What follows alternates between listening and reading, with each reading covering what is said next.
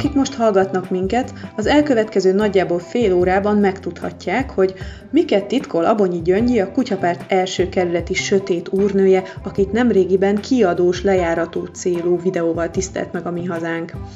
Hogyan igyekeztünk segíteni a hajléktalan embereken a Covid alatt a második kerületben? Mit gondolunk a budai kerületek szerepéről a lakhatási szegénység megoldásában, és miért tartjuk ezen a környéken különösen fontosnak a lakossági szemléletformálást a hajléktalansággal kapcsolatban? Néhány olyan témát vonultatunk tehát fel, amikkel a kutyapárt első és második kerületi szereplőiként az elmúlt években dolgunk volt.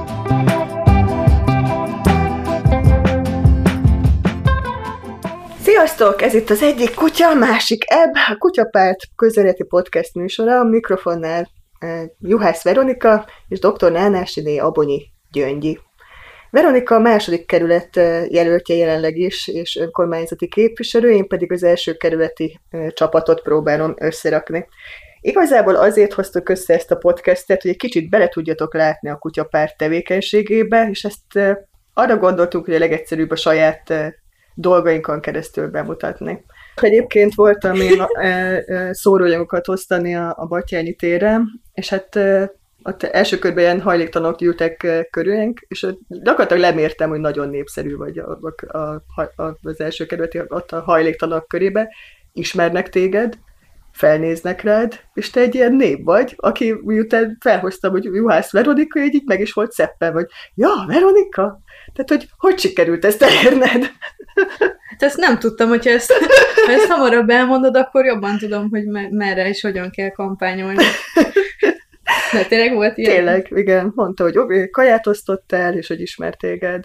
És hát egy, el, előtte itt egy nagy hangon magyarázta nekem, hogy minden párt így nagyjából szarik a hajléktalanokra, és hogy felhoztalak téged, meg megmutatogattam azokat a padokat, hogy a Újpesten emiatt van gondunk, a, a, tudod, azok a padok történet miatt, hogy ne tudjanak lefeküdni rá.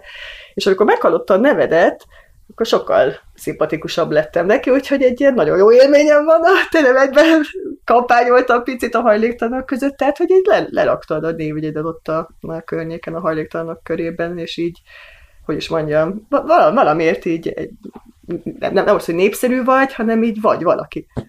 Ez tök meglepő. Nem, e, egy, ugye az a jó ebben a történetben, hogy akkor te ezek szerint beszélgetsz hajléktalan emberekkel, az Abszolút, jó. igen. Szerintem az fontos igazából itt tényleg bal oldal, jobb oldaltól teljesen függetlenül mindenki el akarja tüntetni őket. Ne kelljen látni őket, ez a lényeg. De ezt hogy látod, mert a hajléktalansággal szerintem sokkal többet foglalkoztál eddig, mint én.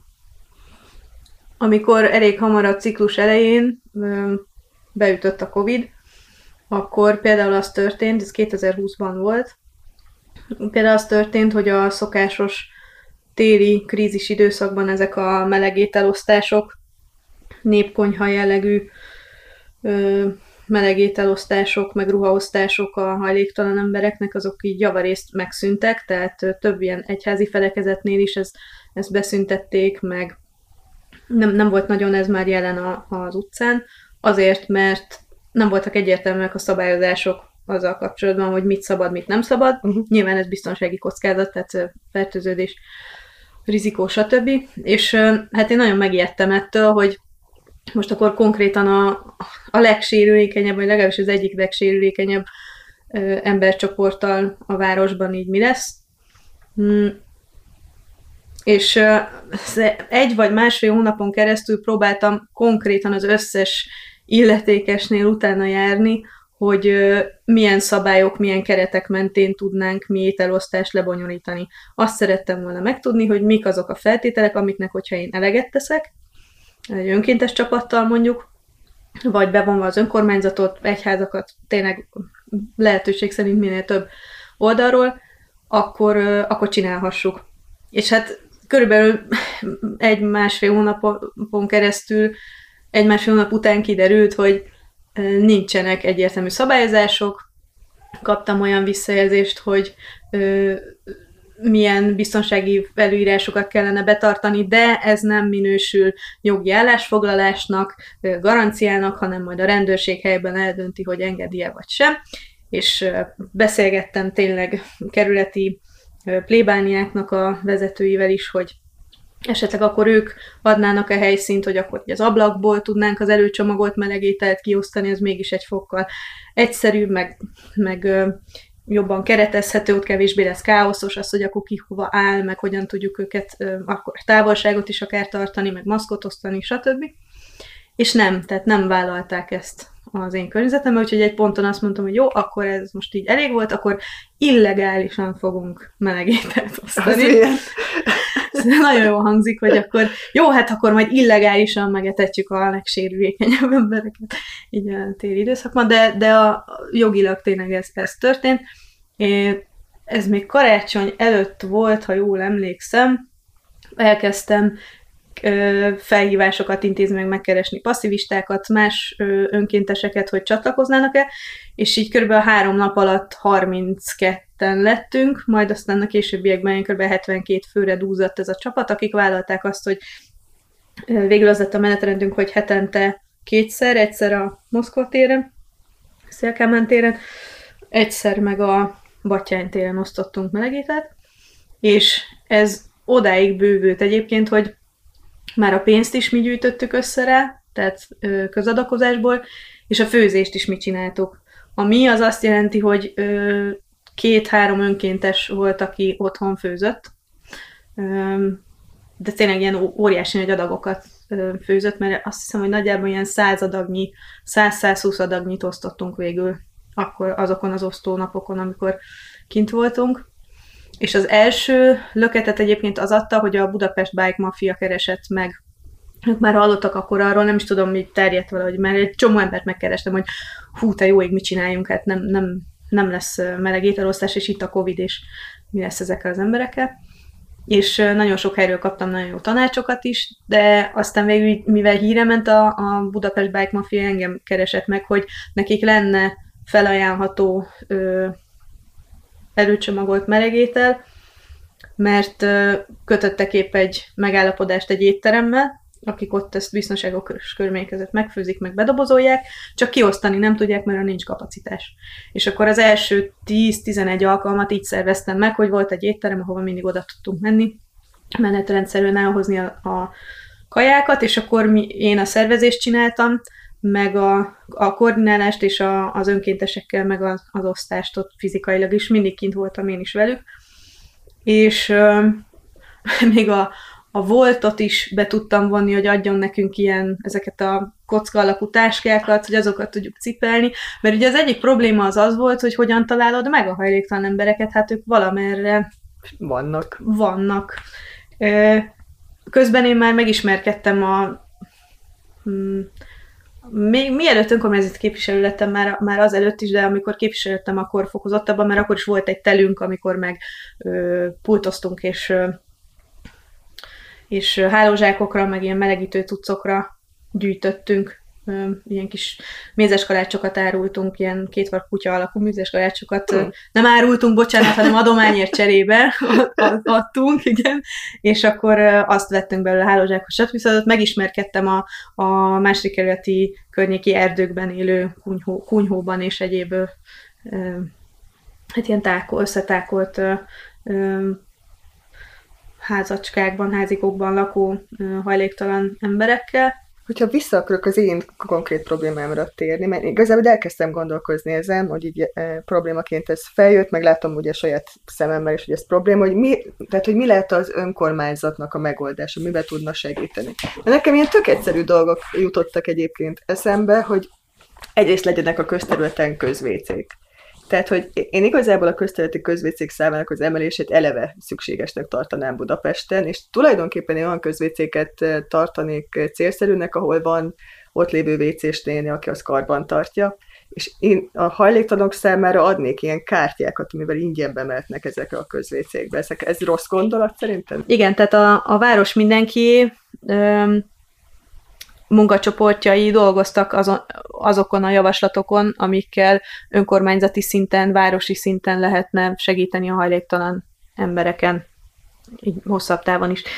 És abszolút ők is erősen lobbiztak, és továbbra is lobbiznak az ingyenes ö, köz, közterületi WC-kért.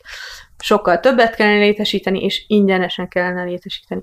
Aztán felmerült ö, részükről is ez a kuponos megoldás, és hogy akkor WC-s néni, és akkor ő, ő, ő azokat a kuponokat tudná fogadni hajléktalan emberektől, és most már úgy tudom, hogy hogy ők átfordul, át, túllendültek ezen a gondolaton, nem csak azért, mert hogy a gyakorlati megvalósítása az lehet, hogy még bonyolultabb és költségesebb lenne, hogy ilyen külön kuponokat, meg akkor, hogy a, akkor a, az automata WC-kbe is azért be lehessen menni, akkor ahhoz meg ilyen zseton kell, és akkor oh. már zseton is legyen a hajléktalan embernél, meg kupon is, meg izé, tehát hogy ez ebből a szempontból is, de, de sokkal inkább szerintem azért, mert egyszerűen rájött tek, vagy most nem, ez nem az egyedül az ő fejükben merült fel, de hogy eljutottunk mindannyian, akik gondolkodtunk vala ezen, odáig, hogy ez inkább egy ilyen tehát, hogy talán inkább, inkább rásegít a kirekesztésre, mint az, hogy azt mondjuk, hogy gyerekek, ingyen WC-kkel, mindenki számára érhető, és elég pénz arra, hogy azt normálisan lehessen takarítani. És akkor nincs gond, hogyha mondjuk esetleg valaki bemegy, akinek alapból mondjuk koszosabb a ruhája, tehát nagyobb eséllyel, nem tudom, koszolja jobban össze azt a WC-t, így is úgy is takarítani kell, és kész. És igen, vannak olyan emberek, akik ilyen élethelyzetből mennek be a WC-be, és mi ezt elfogadjuk. Tehát, hogy szerintem most itt tart ez a gondolat. Aztán azt, azt biztos láttad, hogy a, mondjuk a budapesti a részvételi költségvetésben is szerintem már mióta elindult, a, azt hiszem három éve van, mindegyik évben hangsúlyosan megjelent a hajléktalan emberek számára biztosított lakhatási lehetőségek, meg a WC-zés. Tehát, hogy úgy látszik, hogy ez nagyon sok, a, sok városi fejében ez egy fontos gondolat, hogy ezen változtassunk. Igen, mert tehát, hogy én sem azt gondolom megoldásnak, hogy tüntessük el, és akkor máshol hajléktalankodjanak, ne a mi szemünk előtt. És hát nagyon nehéz, tehát, hogy rendpárti megoldások jutottak eszembe, nem meglepő módon mégiscsak 22 évig zsaruskodtam, de az a megoldás, hogy igazából csak annyi kéne, hogy ne, ne olyan mm, helyzetben legyenek a köztereken, ami a többi polgárt zavarja. Tehát, hogyha már ezt a szintet meg tudnánk ugrani, hogy de ott végezzék a dolgokat, és hogy ne a lakosoktól azt kapjuk, hogy mit tudom én, ott nem, megy, nem megy el a kisgyerekes szülővel. Tehát, hogy ezt a konfliktus, amit a lakosok és a hajléktalanok között van, ezt hogy lehet szerinted mérsékelni? Hát az önkormányzat felől, és akkor most főleg nekem nagyon erősen az a véleményem, hogy főleg mondjuk egy budai önkormányzat felől, tehát a, most nem vagyok itt képbe a első kerület költségvetésével, meg anyagi vagyoni helyzetével, de mondjuk a második kerület, ahol én vagyok, én azt gondolom, hogy kifejezetten egy ilyen, mondjuk, hogy kiváltságos, kiváltságosabb helyzetben lévő önkormányzat, még nagyobb százalékban kellene, hogy a társadalmi felelősségvállalásban részt vállaljon. Szerintem pont az ilyen önkormányzatoknak sokkal nagyobb ö, részben kellene részt vállalniuk a társadalmi felelősségvállalásban. Ez az kell, hogy kevésbé óckodjunk, tartsunk az olyan jellegű konfliktusoktól, amik óhatatlanul előkerülnek a nevezzük valahogyan a többségi társadalom meg mondjuk a hajléktalanságban élő emberek között. Nyilván vannak olyan jelenségek, amik a többségi társadalom szereplői ben megütközést keltenek, ami a, hogyha a hajléktalan embereknek a viselkedését vagy a megjelenését látják, de egyrészt nem minden esetben ő, van jelen konkrét atrocitás, vagy valakinek, vala, vagy agresszió, ő, másrészt meg amikor ez is jelen van, szerintem nagyon fontos, és felelősség, és szerintem inkább a mi felelősségünk, akik nem vagyunk ö, hajléktalanságban kényszerülve élő emberek, hogy meglássuk azt, hogy ez nem onnan indult. Tehát annak az embernek az élete az ugyanúgy elkezdődött valamikor, és oda jutott, mint ahol ő most van. Azon a hosszú éle, életúton, miután ő megszületik egy kisbabaként, és ő akkor nem egy koszos, büdös hajléktalan, aki még alkoholt is iszik, hanem egy kisbaba, onnantól indulva eljutni odáig, hogy te látod őt mondjuk a, a lépcsőn sörözgetve, koszos ruhában, és nem tudom, amilyennek látni szoktuk őket, ő, ott egy csomó minden történik azon az életúton. Mm, nem is tudjuk pontosan mindenkiről, hogy milyen családi helyzetből érkezik, esetleg milyen traumákat halmozott fel, vagy, vagy, vagy, vagy konkrétan egészségügyi ö,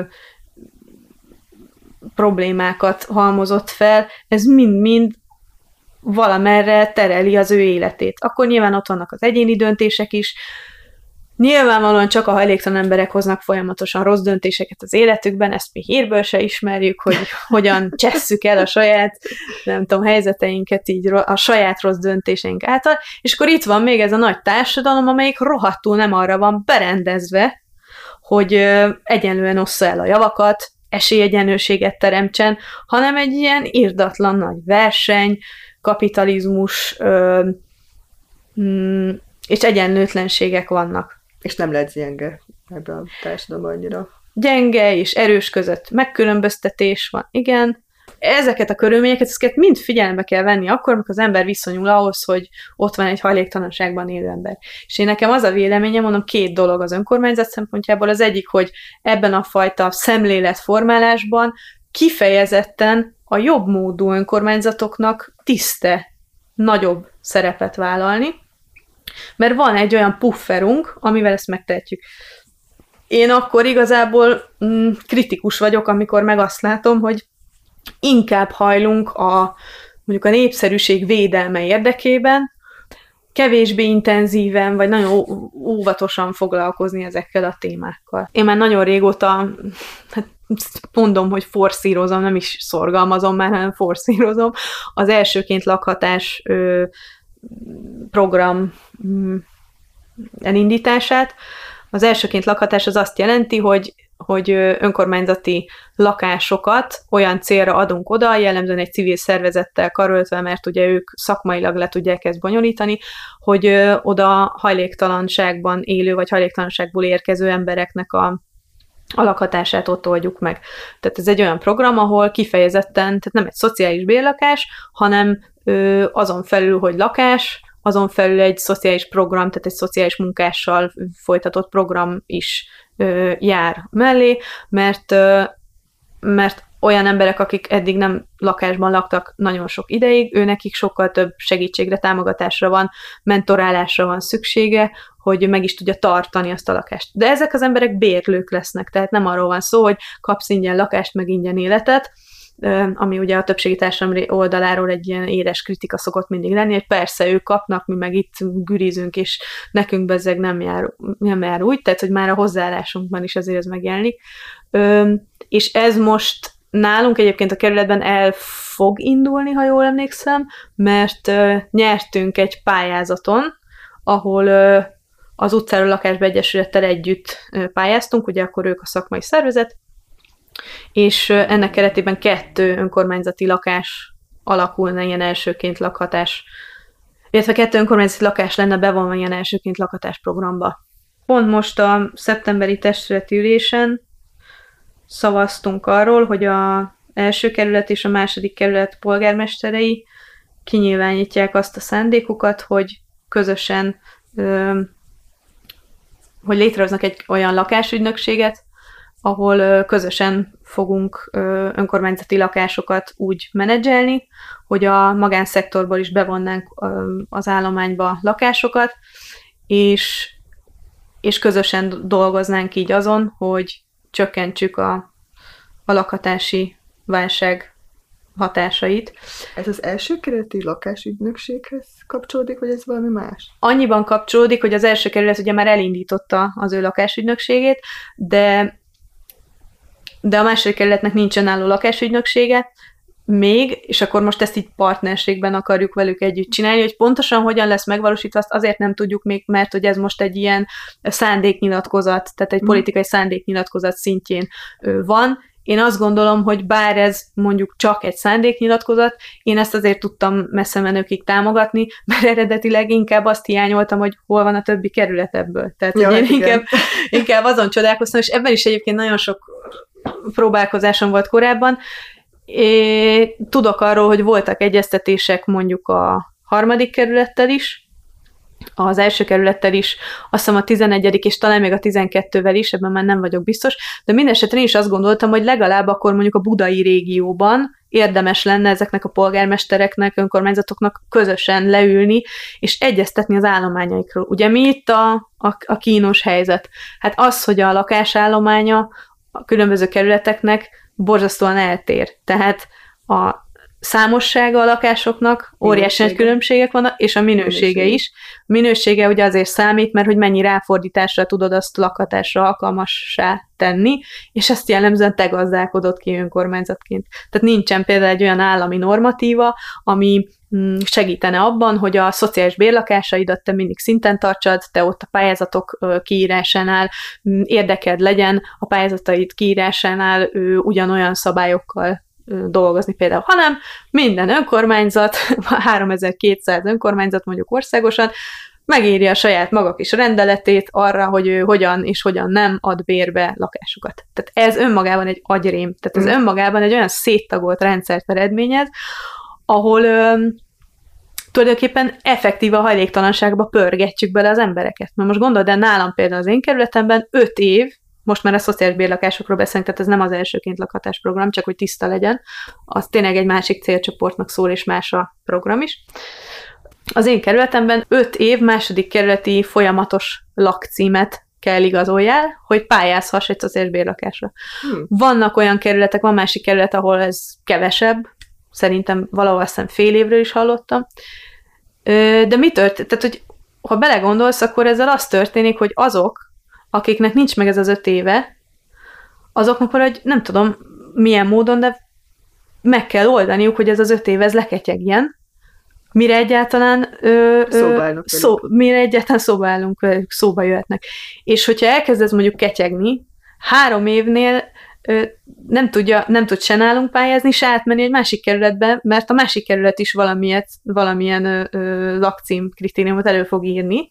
Tehát tulajdonképpen akkor ő így pattog össze-vissza, vagy szívességi lakáshasználó, egyre egy rosszabb helyzetben van, hát ponton lehet, hogy már az utcán találkozunk vele.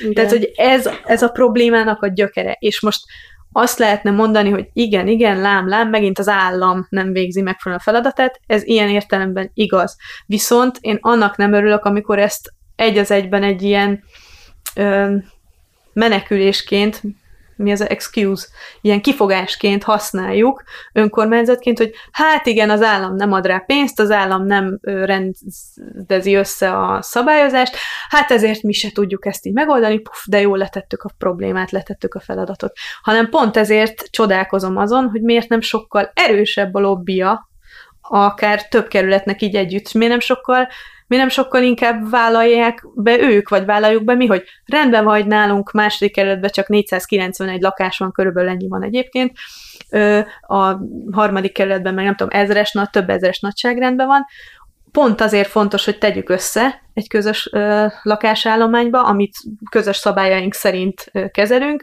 és akinek több van, az többet ad bele, akinek kevesebb, az kevesebbet, de mondjuk a szolgáltatás részéből meg többet vállal, vagy valahogyan megállapodni, mert ezzel egy olyan példát tudnánk mutatni felfelé, a szabályozás felé, hogy figyelj, ha ezt mi kicsi szinten, a mi csökött ö, ö, lehetőségeinkkel javítani tudtuk, akkor már tényleg toljátok alá ti is a tőletek telhető lóvét, szabályozást, stb.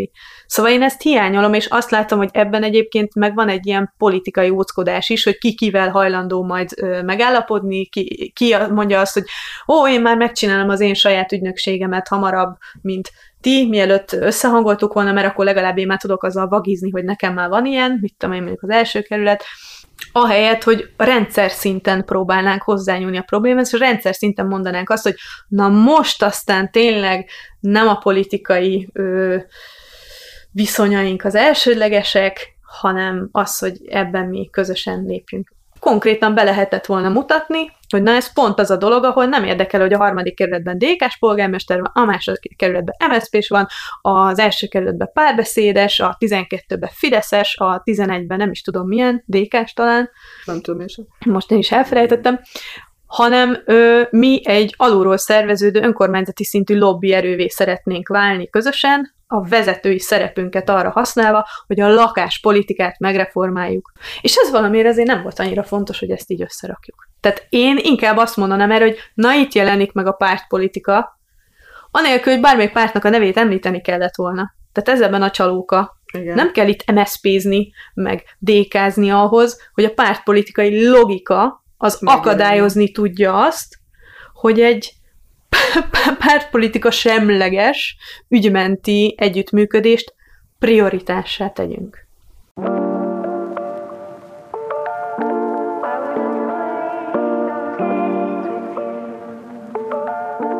Mesélj magadról. Azt gondolom egyébként, hogy én a pártnak a másik, hozzá, nem azon az oldalon helyezkedek el feltétlenül, mint te, mert én alapvetően klasszikus liberálisnak tartom magam, tehát nekem ez a szólás, szabadság, vélem, ezek azok, amik ilyen nagyon fontosak. És ezt, ezt, ezt, ezt így megkapom, hogy jobboldali vagyok, ezzel most így ezt szokom a jobboldaliságomat.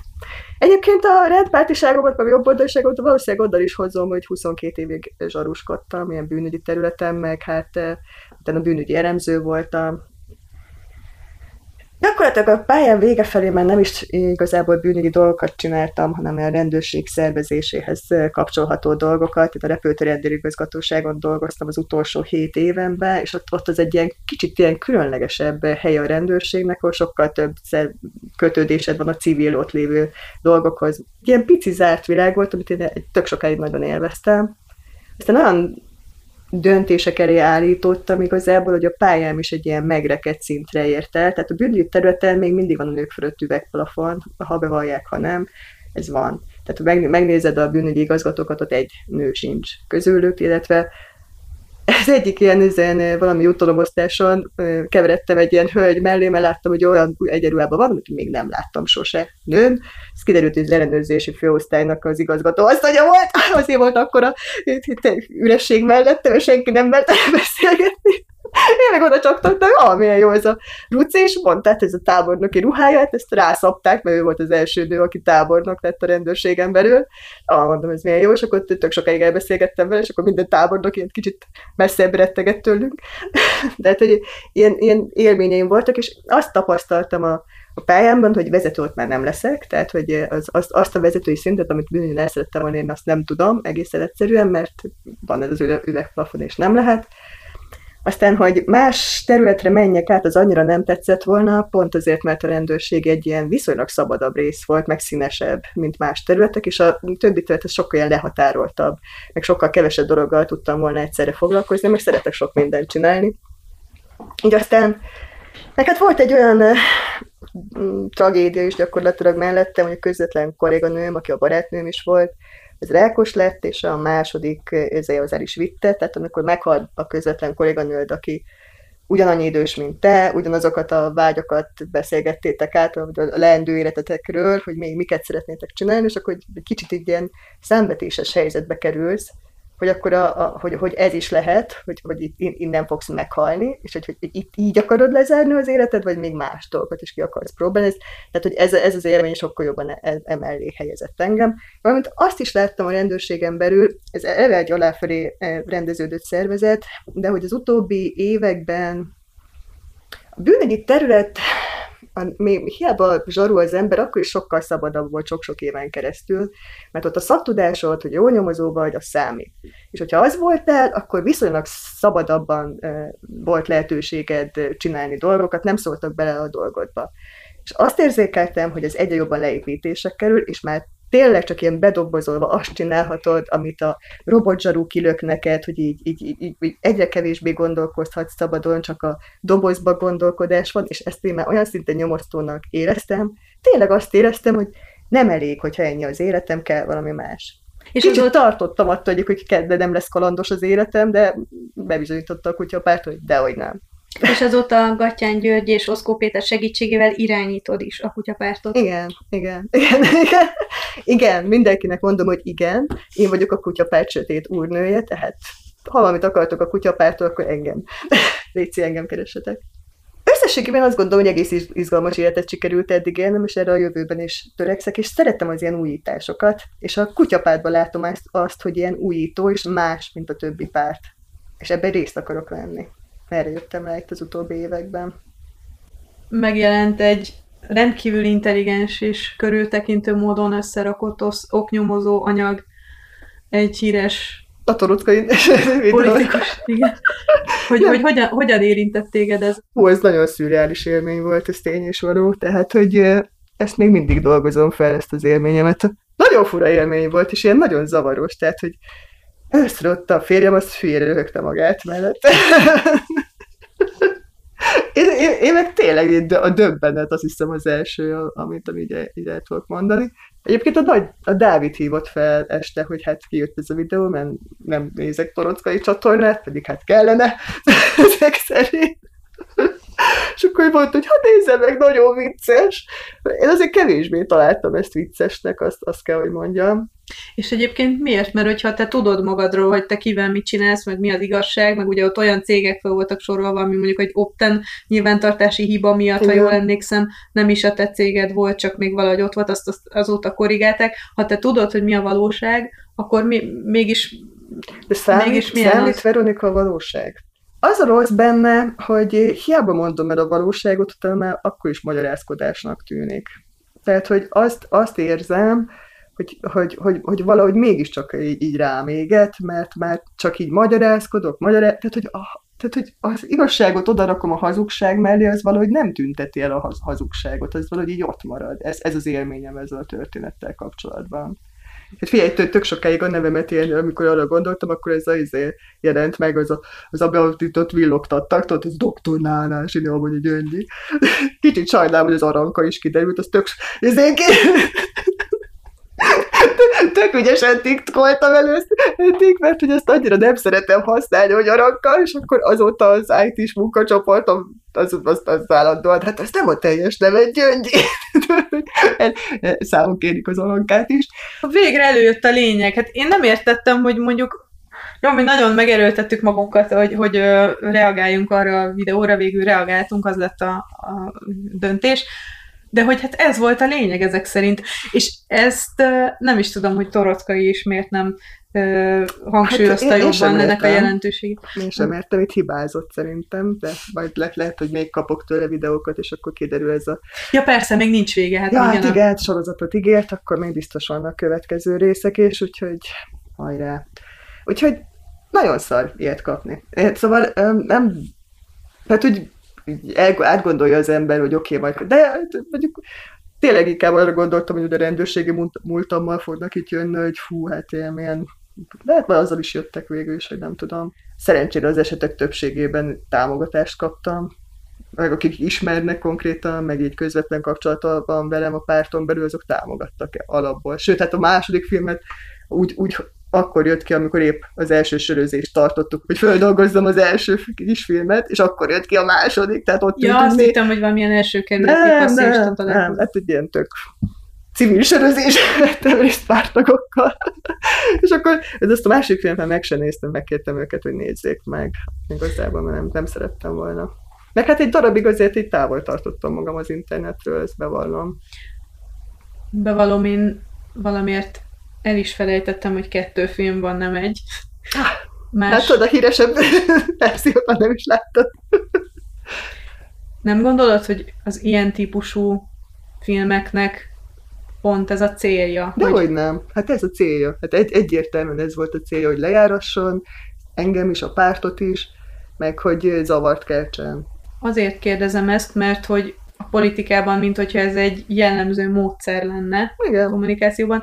Én összeszólva nem tudom, hogy mekkora hullámokat kavart ez, mert ha engem kérdezel, én inkább úgy láttam, hogy azok, akik mondjuk a mi oldalunkat követik, ugye több mint 330 ezer ember körüli, akik a többi oldalokat követik, akkor még plusz mondjuk, hogy ilyen 400 ezer ember legalább, aki Facebookon követ minket, hogy ők inkább a mi igazságunk felé fognak hajlani, akik meg a toroszkainak a követői, ők nem tudom hány százezer, vagy nem tudom hányan, ők meg az ő igazsága felé fognak hajlani, hogy milyen átfedés van a kettő tábor között, és mennyire olyan az az átfedés, hogy mondjuk tényleg valakit érdekel is a valóság, vagy hogy melyik igazságot mi hogyan támasztja alá, milyen info, és abból kialakítson egy képet, na az számomra nagy kérdés, mert az, hogy ezek online követők, ahol egyáltalán tesztelni tudjuk, hogy ez milyen hullámot kavart, vagy miért nem. ott szerintem pont, hogy az, az a fajta követés, az nem az a fajta követés, ahol ahol konkrétan meg akarja tudni valaki a valóságot, mivel hogy ez az egész videó nem azzal az igényel készült, úgy látszik, mert hát akkor nem ezek az infók lettek vannak benne, meg nem így tálalva, hogyha valaki tényleg az érdekel, hogy neked mi a háttered, mi, milyen ö, üzleti, meg egyéb ö, személyes kapcsolataid vannak, és azon belül, hogy veszel részt a kutyapárt működésében, mert akkor valószínűleg nem így tettem volna ezt össze, vagy mondjuk megkeres téged, és keresztkérdéseknek vet alá, amire nem tudsz jól válaszolni, és akkor abból egyből kiderül, hogy hú, hát azért itt valami nem teljesen stimmel az abonyi gyöngyi körül, nem biztos, hogy úgy van, ahogyan ő ezt eddig mondták a kutyapárttal, de hogy nem így történt. Ezért én, én számomra ez egy érdekes dolog, hogy most mi erről beszélgetünk, úgy beszélgetünk róla, mint hogyha ez valami egetrengető dolog lenne, közben az egyik tábor a saját buborékán belül beszél dolgokat, amivel alá tudja támasztani ő szerinte azt, hogy még a kutyapárt is a NER része, mert én szerintem ez volt az a narratíva, amit ez valahogy akart hozni. Nehéz volt megfejteni egyébként, hogy tulajdonképpen mi a narratíva. És, és a, Hát szerintem ez. Tehát Igen. azt ő pozícionálni akarja az ő pártját, mint az egyetlen, mindenkitől is független, valamilyen, azt hiszem jobb oldal, magát jobb oldalnak nevező, nem is tudom, hogy nevezi -e így magát, annyira nem ástam bele magam abba a pártba. Ő tehát, hogy mint egy ilyen önálló szereplő. Erre nyilván fogékonyak lesznek azok, akik őt már amúgy is követik, akik meg minket követnek, és minket szeretnek, és így követnek, ők meg már, hogyha csak megjelenik maga a videó, szerintem már akkor azt gondolják erre, hogy ha-ha-ha, milyen buli most már rászálltak a kutyapárt is. Tehát, hogy én nekem az érzésem, hogy ebben nincs sehol se a valóságkeresés Nincs. valóságkeresésnek az igénye nincsen. Ezért én önmagában azt gondolnám, hogy én még ennél is kevesebbet foglalkoztam volna ezzel a témával. Azt viszont nagyon megértem, hogy téged ez emberileg érint, és azt szerintem amellett, hogy nyilván téged ismerlek, és, és ezért sajnálom, hogy ilyet kell átélned, vagy ilyet élsz át, és bíztatlak, hogy emelkedj felül érzelmileg ezen egyébként, mert hogy egyrészt ez, másrészt meg szerintem ennek azért is van üzenete, mert ha te most elmondod, akivel ez történik, és mondjuk nem egy hatalmas nagy politikai karrier trónjáról taszítanak le éppen, mert bocs, bocs, de nem ülsz ott, ezért inkább az az üzenete, hogy bárkivel megesetez. megesetez, és mit okoz ez a, az emberekben, akik mondjuk arra adnák a fejüket, hogy nyíltabban vállalnak szerepet a közéletben, a közügyekben, ez egyfajta megerősítése lehetne annak, hogy hú, az, ha, ha nem erészkedj erre a terepre, mert akkor majd te is megkapod, meg a családod is, meg. És ez még nem is halálos fenyegetés, pedig arról is ugye hírlenek most Féltől. nem tudom, emlékszel-e Karácsony Gergelyes hangfelvételek, stb. Azt is lehet így is, úgy is értelmezni, de hát, hogyha egy kicsit emberekkel beszélgetsz, akik mondjuk közelebb vannak azokhoz a ismert MSZP-s emberekhez, akkor eléggé az rajzolódik hogy ki, hogy nem egy veszélytelen illető, akiről szó van. Szóval, hogy és mégis nem mégse buktatják le, tehát, hogy valami, valami ott van. Az, hogy pontosan mi, ezt nyilván nem tudjuk. De hogy, de hogy szerintem ez azért érdekes, és ugyanakkor egy kicsit, most a mi podcastünkben is ez szerintem egy érdekes dolog, hogy mi most kendőzetlenül elmondunk, elmondtuk, vagy te elmondtad, hogy hát ez neked nagyon szarul esett, és hogy mennyire közel engedted, mennyire közelről érint. És igazából a podcastunk szempontjából meg nyilván ez hátrány, mert mi azt a képet szeretnénk mutatni. Az előbb én egy csomót papoltam arra, hogy jöjjenek közel a politikához a közemberek, és mindenki vállaljon szerepet, na hát ettől biztos megjön a kedvük. Hát figyelj, viszont értek nagyon pozitív élmények is, mert hogy azért, azért kiállást is kaptam magam mellett, és hát amikor a második kisfilmet kaptam, akkor négyen kísértek haza, hogy mit tudom én, minden rendben legyen, meg ne szomorkodjak, meg, meg emelkedjek ezen felül, meg ilyenek, tehát hogy azt is érezhettem, hogy, hogy kiállnak mellettem, és az az, az, az egy szem dolog, ami az ilyen támadások során segít az embernek egész egyszerűen, hogy azt érzi, hogy nincs egyedül hagyva ebben egy ilyen krízis helyzet a párton belül, és most nagyon sok minden fog azon e, múlni, hogy velem hogy fog a párt e, gyakorlatilag bánni, mert ha más jelölteket is megtámadnak, hogy mire számíthatnak, mert nem hiszem, hogy itt most így velem így elzárodott ez a kör, és akkor innentől kezdve a politikai kommunikáció csak a grállovagok terepe lesz a jövőben. Tehát, hogy ez, ez, ez egyszer így megtörtént, akkor gondolom lesznek még hasonló sztorik, várhatunk még más támadásokat, mert hogy én abban reménykedek, hogy az egyre népszerűbb, meg erősebb párt leszünk, egyre jobban fogjuk zavarni mások érdekeit. Hú, én valahogy tök érdekesen, hogy mondtam ezt már neked is, hogy ha most sarkosan fogalmazok, akkor én inkább irigylek, irigykedek azért, hogy ilyen publicitásra tudtál szerteni. Köszi, ezt mondta a Lágdávid, és minek hogy... neked podcast? hogy ezt szerintem véres verejtékkel se tudtuk volna előállítani, hogyha azt szerettük volna, hogy dr. Nálnási még abban futottak ezek is Szárnyaljon. És az az érdekes, hogy most tényleg a, a viccen túl is, én nem tudom, milyen lenne, hogyha mondjuk rólam szólt volna az a videó.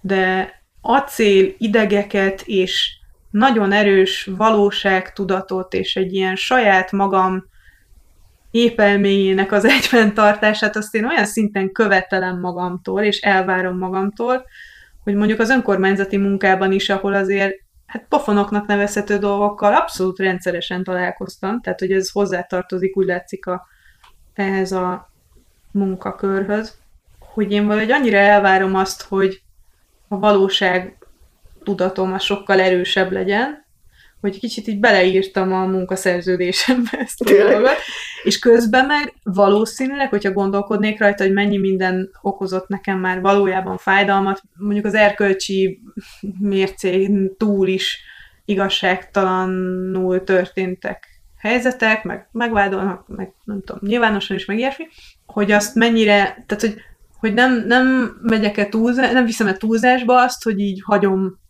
a magamon való átgyaloglást, mert hogy annyira ott vagyok, hogy jaj, hát igen, tudom, hogy ez egy módszer, tudom, hogy ez az ő karaktere éppen, ott az, ez egy ilyen érdek, most itt azért kell úgy csinálni, mint hogyha, tehát azért nem a kérdésemre kell válaszolni, mert akkor az derül neki, hogy, és akkor ezt mindig így tehát miközben csinálom és próbálom az eredményeket elérni, a közben analizálom is mindig. Tehát ez a kettős szerep, mint hogy egy ketté osztanám a fejemet, hogy kívülről is nézem azt, amit csinálok, meg az egész helyzetet, ott a csoportdinamikát elemzem, miközben képviselek is valamit, tehát elfogult vagyok magam irányába, úgymond a dologban, és hogy valahogy ezt annyira erősen követelem magamtól, hogy elkezdtem gondolkodni azon, hogy nem kellene esetleg mondjuk egy kicsit többször megsértődni, vagy hangosabban felháborodni, vagy kevésbé megengedni ezt, és ez szerintem tök érdekes, mert mondom kívülről is nézve, meg megpróbálva átélni a te helyzetedet, én, én valahogy oda jutottam, hogy fú, hát ez ilyen dicsőség.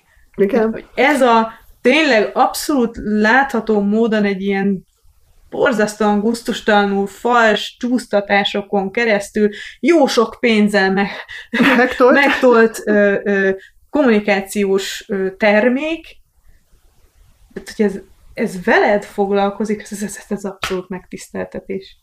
Hát figyelj, egyrészt, hogyha lejáratást kapok, akkor talán az a legjobb lejáratást, hogy mindent is én irányítok, tehát...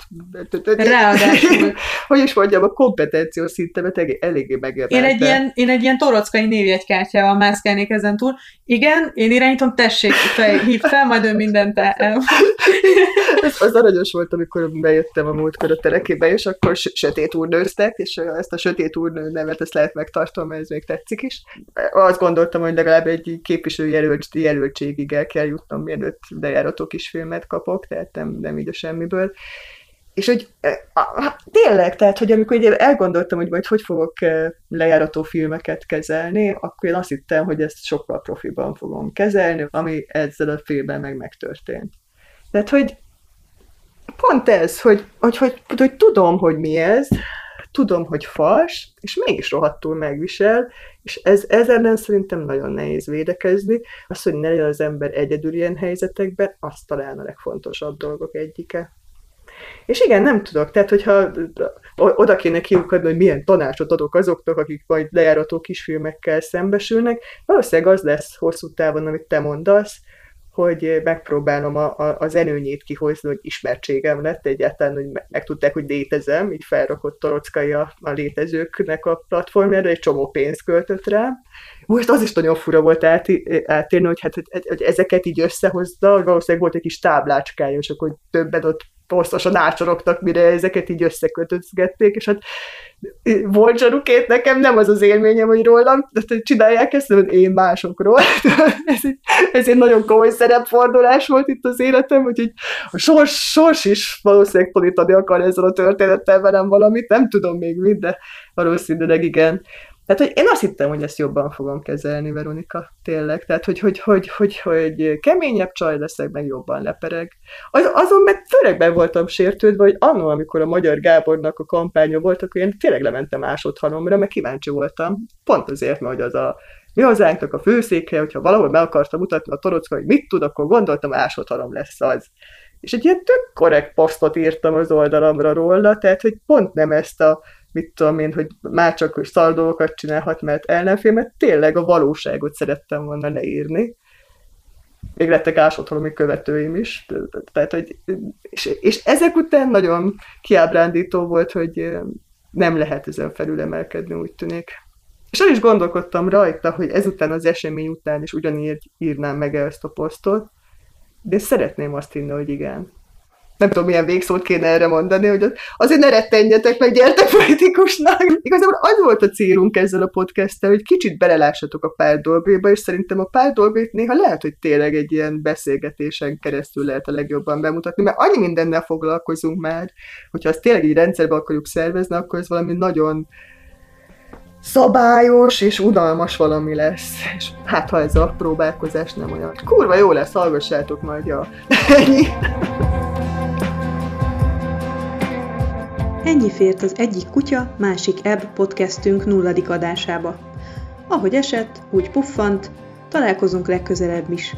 És addig se a gumicsontot rágjátok, kövessétek a kutyapártot.